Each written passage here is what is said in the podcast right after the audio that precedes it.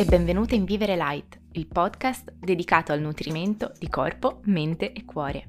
Io sono Giada, dietista specializzata in nutrizione mindful al femminile e ti guiderò in questo percorso nel quale imparerai a stare bene partendo da te stessa e dai segnali del tuo corpo. Insieme costruiremo il tuo personale equilibrio episodio dopo episodio. Vivere light infatti vuol dire proprio questo, tornare a vivere con leggerezza. Quindi direi di iniziare subito.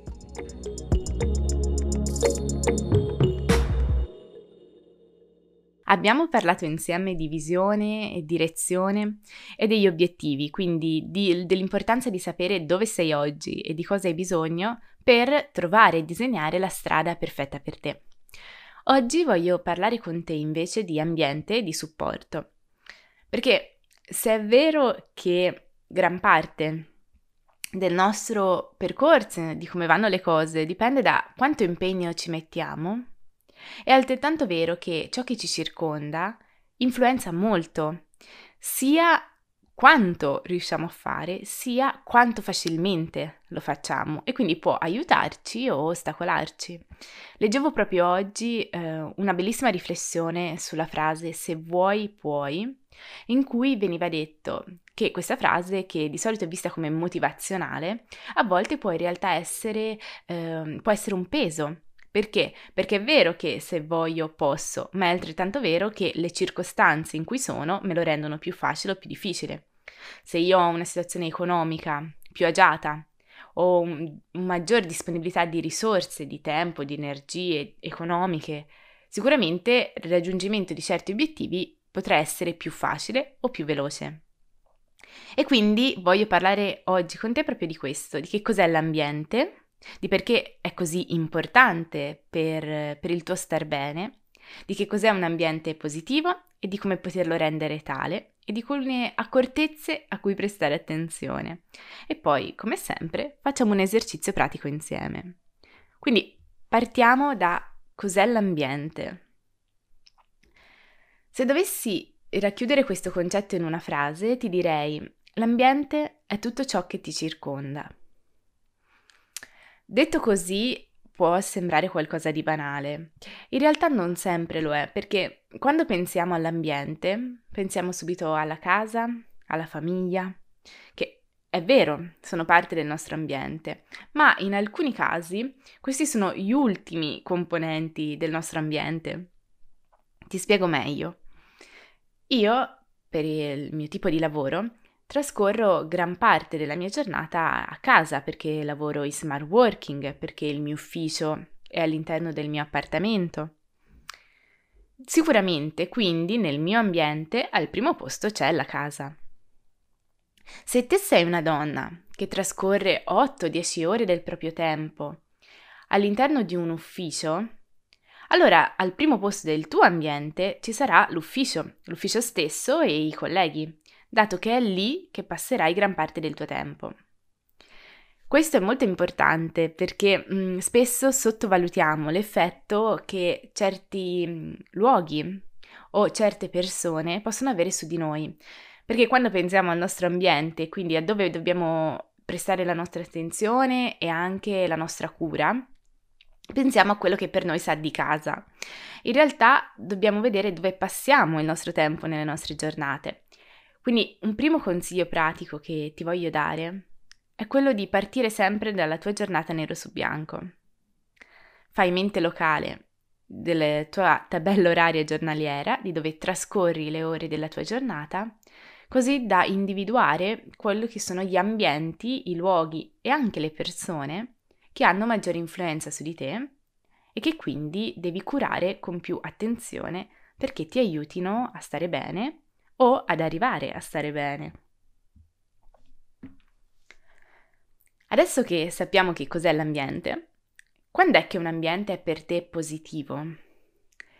Anche qui, se dovessi racchiudere il senso di ambiente positivo in una sola frase, ti direi l'ambiente deve essere in linea con la tua visione, con il tuo senso di star bene. Se non sai cos'è la visione, ne abbiamo parlato nel primo episodio di questo podcast, quindi puoi andartelo a recuperare tranquillamente alla fine di questo episodio.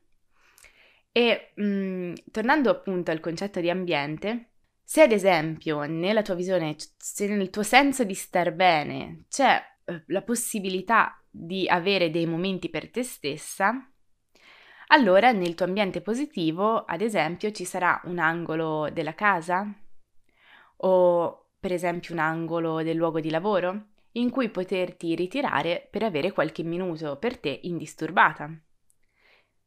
Ok? Questo è il senso di ambiente positivo. Eh, l'ambiente positivo è semplicemente un ambiente che è in linea col tuo star bene, che è in linea con le tue priorità, che è in linea co- con ciò che è importante per te e che di conseguenza ti rende molto più facile fare passi, scelte, eh, anche piccole scelte quotidiane in questa direzione. Però c'è un però. il rischio del cambiare il proprio ambiente per cercare di renderlo positivo è che a volte finiamo per renderlo tossico. Anche qui ti faccio un esempio, così capiamo subito che cosa sto intendendo. Immagina ti prendo anzi questo esempio, che è proprio l'esempio eh, che mi è capitato con una mia cliente. Questa mia cliente eh, ha sempre avuto un rapporto molto conflittuale con alcuni alimenti, eh, ad esempio dolci, eh, avendo un passato ehm, fatto di tante tante diete, tante restrizioni, alcuni alimenti hanno proprio assunto un, un senso di proibito e quindi eh, si è sviluppato un rapporto mh, molto conflittuale appunto con tutti quegli alimenti eh, come i dolci, la pizza, eccetera, che di solito vengono visti come non sani e da evitare. Nel cercare di rendere il proprio ambiente positivo, eh, questa mia cliente ha ehm, eliminato questi tipi di alimenti dalla dispensa in modo da non avere tentazioni inutili, niente dolci, eccetera ha eh, fatto il piano di frutta, di verdura e ha eh, messo quella tutta una serie di post-it motivazionali eh, con frasi eh, che le ricordassero cosa non fare e come non sbagliare, ad esempio sopra il frigo e sopra la dispensa. E questo eh, sembrava per lei un ambiente molto positivo. Effettivamente potrebbe sembrarlo perché se, no, se, il suo obiettivo è quello di avere un, um, un rapporto più equilibrato con certi alimenti, se non li hai in casa è molto difficile che tu possa perdere il controllo e se ogni volta che vai al frigo, alla dispensa, qualcuno o un post-it ti ricorda cosa non fare, è molto più facile che tu non lo faccia. Ecco, questo è un classico esempio di un ambiente che diventa tossico, pesante, demoralizzante, negativo, nel tentativo di renderlo più funzionale. Perché in realtà questo ambiente, se ci pensi bene, non riflette quello che è il senso di benessere di questa mia cliente. Questa mia cliente vuole trovare un equilibrio, dove siano presenti tutti gli alimenti e dove lei ha un rapporto appunto equilibrato con questi alimenti mentre l'ambiente che ha costruito riflette quelle che sono le sue paure, che sono i suoi limiti. Un ambiente positivo, in questo caso, sarebbe un ambiente con il giusto mix fra tutti i tipi di alimenti, semmai lavorando poi sulla loro organizzazione o abbondanza per rendere più facile, soprattutto all'inizio, certe scelte. Questo è quello che intendo quando ti dico di stare attenta a non rendere il tuo ambiente tossico nel tentativo di renderlo positivo. Questo è molto importante perché appunto l'ambiente in cui siamo ci influenza, ha un effetto diretto su di noi e non deve ricordarci continuamente dove sbagliamo, dove rischiamo di sbagliare, dove non siamo abbastanza, cosa non dobbiamo fare. Deve solo ricordarci cosa vuol dire per noi stare bene, cosa è importante per noi, verso cosa stiamo lavorando e rendercelo più facile. Se, ad esempio, tra i tuoi obiettivi o nel tuo percorso una delle cose che vuoi fare è fare più sport, in questo caso, piuttosto che mettere un post-it in cui ti dice mm, mi raccomando muoviti perché non ti muovi mai, è molto più utile creare uno spazio, un piccolo angolo della casa dove c'è il tappetino a disposizione, dove non ci sono mobili o tappeti da dover allontanare nel momento in cui ti vuoi allenare, dove magari puoi anche chiudere la porta e essere indisturbata. perché in questo modo, quando ti vorrai allenare, sarai molto agevolata, sarà per te molto più semplice, perché ti batterà srotolare il tappetino ed iniziare. Spero di averti trasmesso la differenza, perché è veramente, veramente importante. Un altro aspetto fondamentale dell'ambiente sono le persone che ci circondano e, e quindi il supporto che ci possono dare.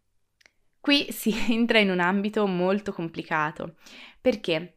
Eh, perché nulla può sostituire l'aiuto delle persone che ci circondano e purtroppo spesso questa cosa viene sottovalutata.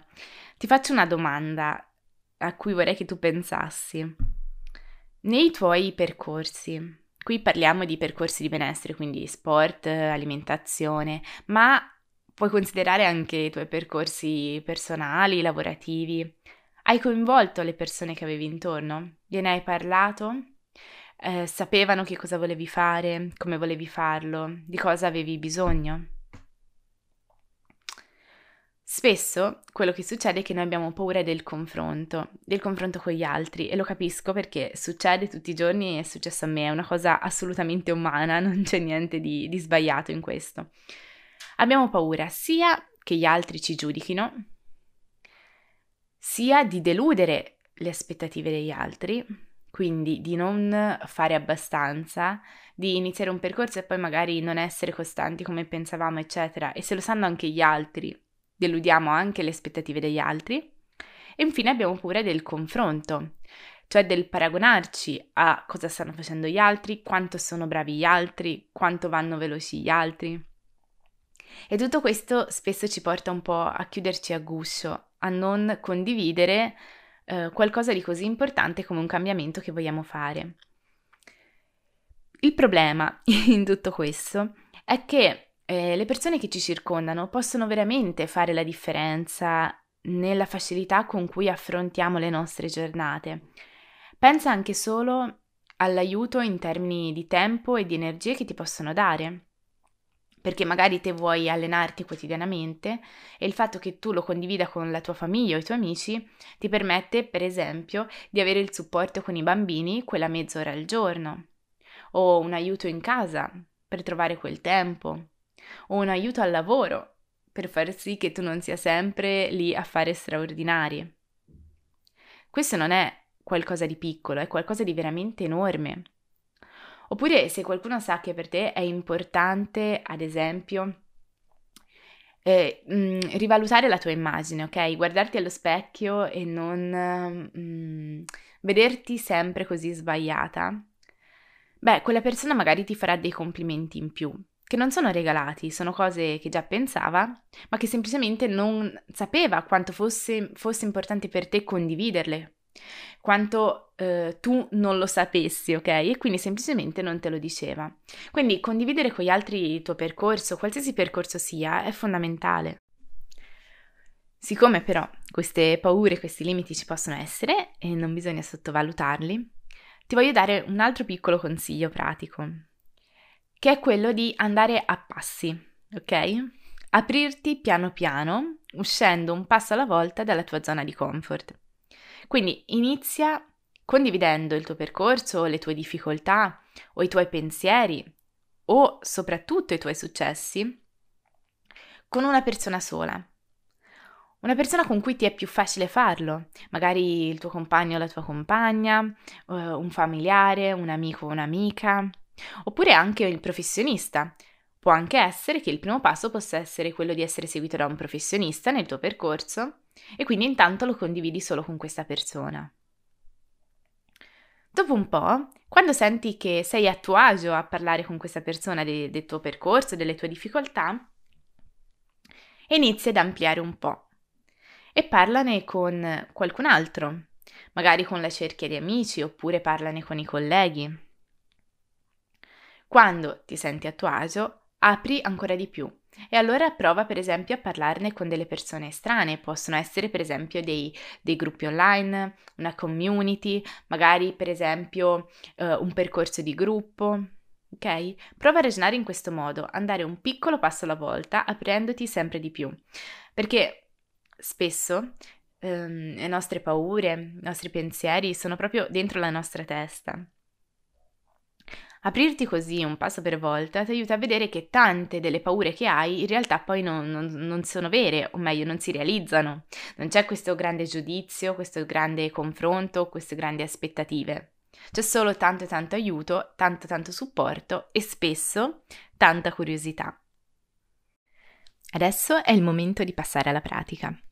Nell'esercizio di oggi, questo dedicato all'ambiente, ho pensato di lavorare insieme a te su un ambiente che spesso viene trascurato e che invece è importantissimo, ossia l'ambiente virtuale. Ebbene sì, anche tutto il mondo dell'online fa parte del nostro ambiente. Anzi, direi che oggigiorno è una delle componenti principali, perché trasporriamo online fra social, newsletter, internet, veramente tante ore della nostra giornata.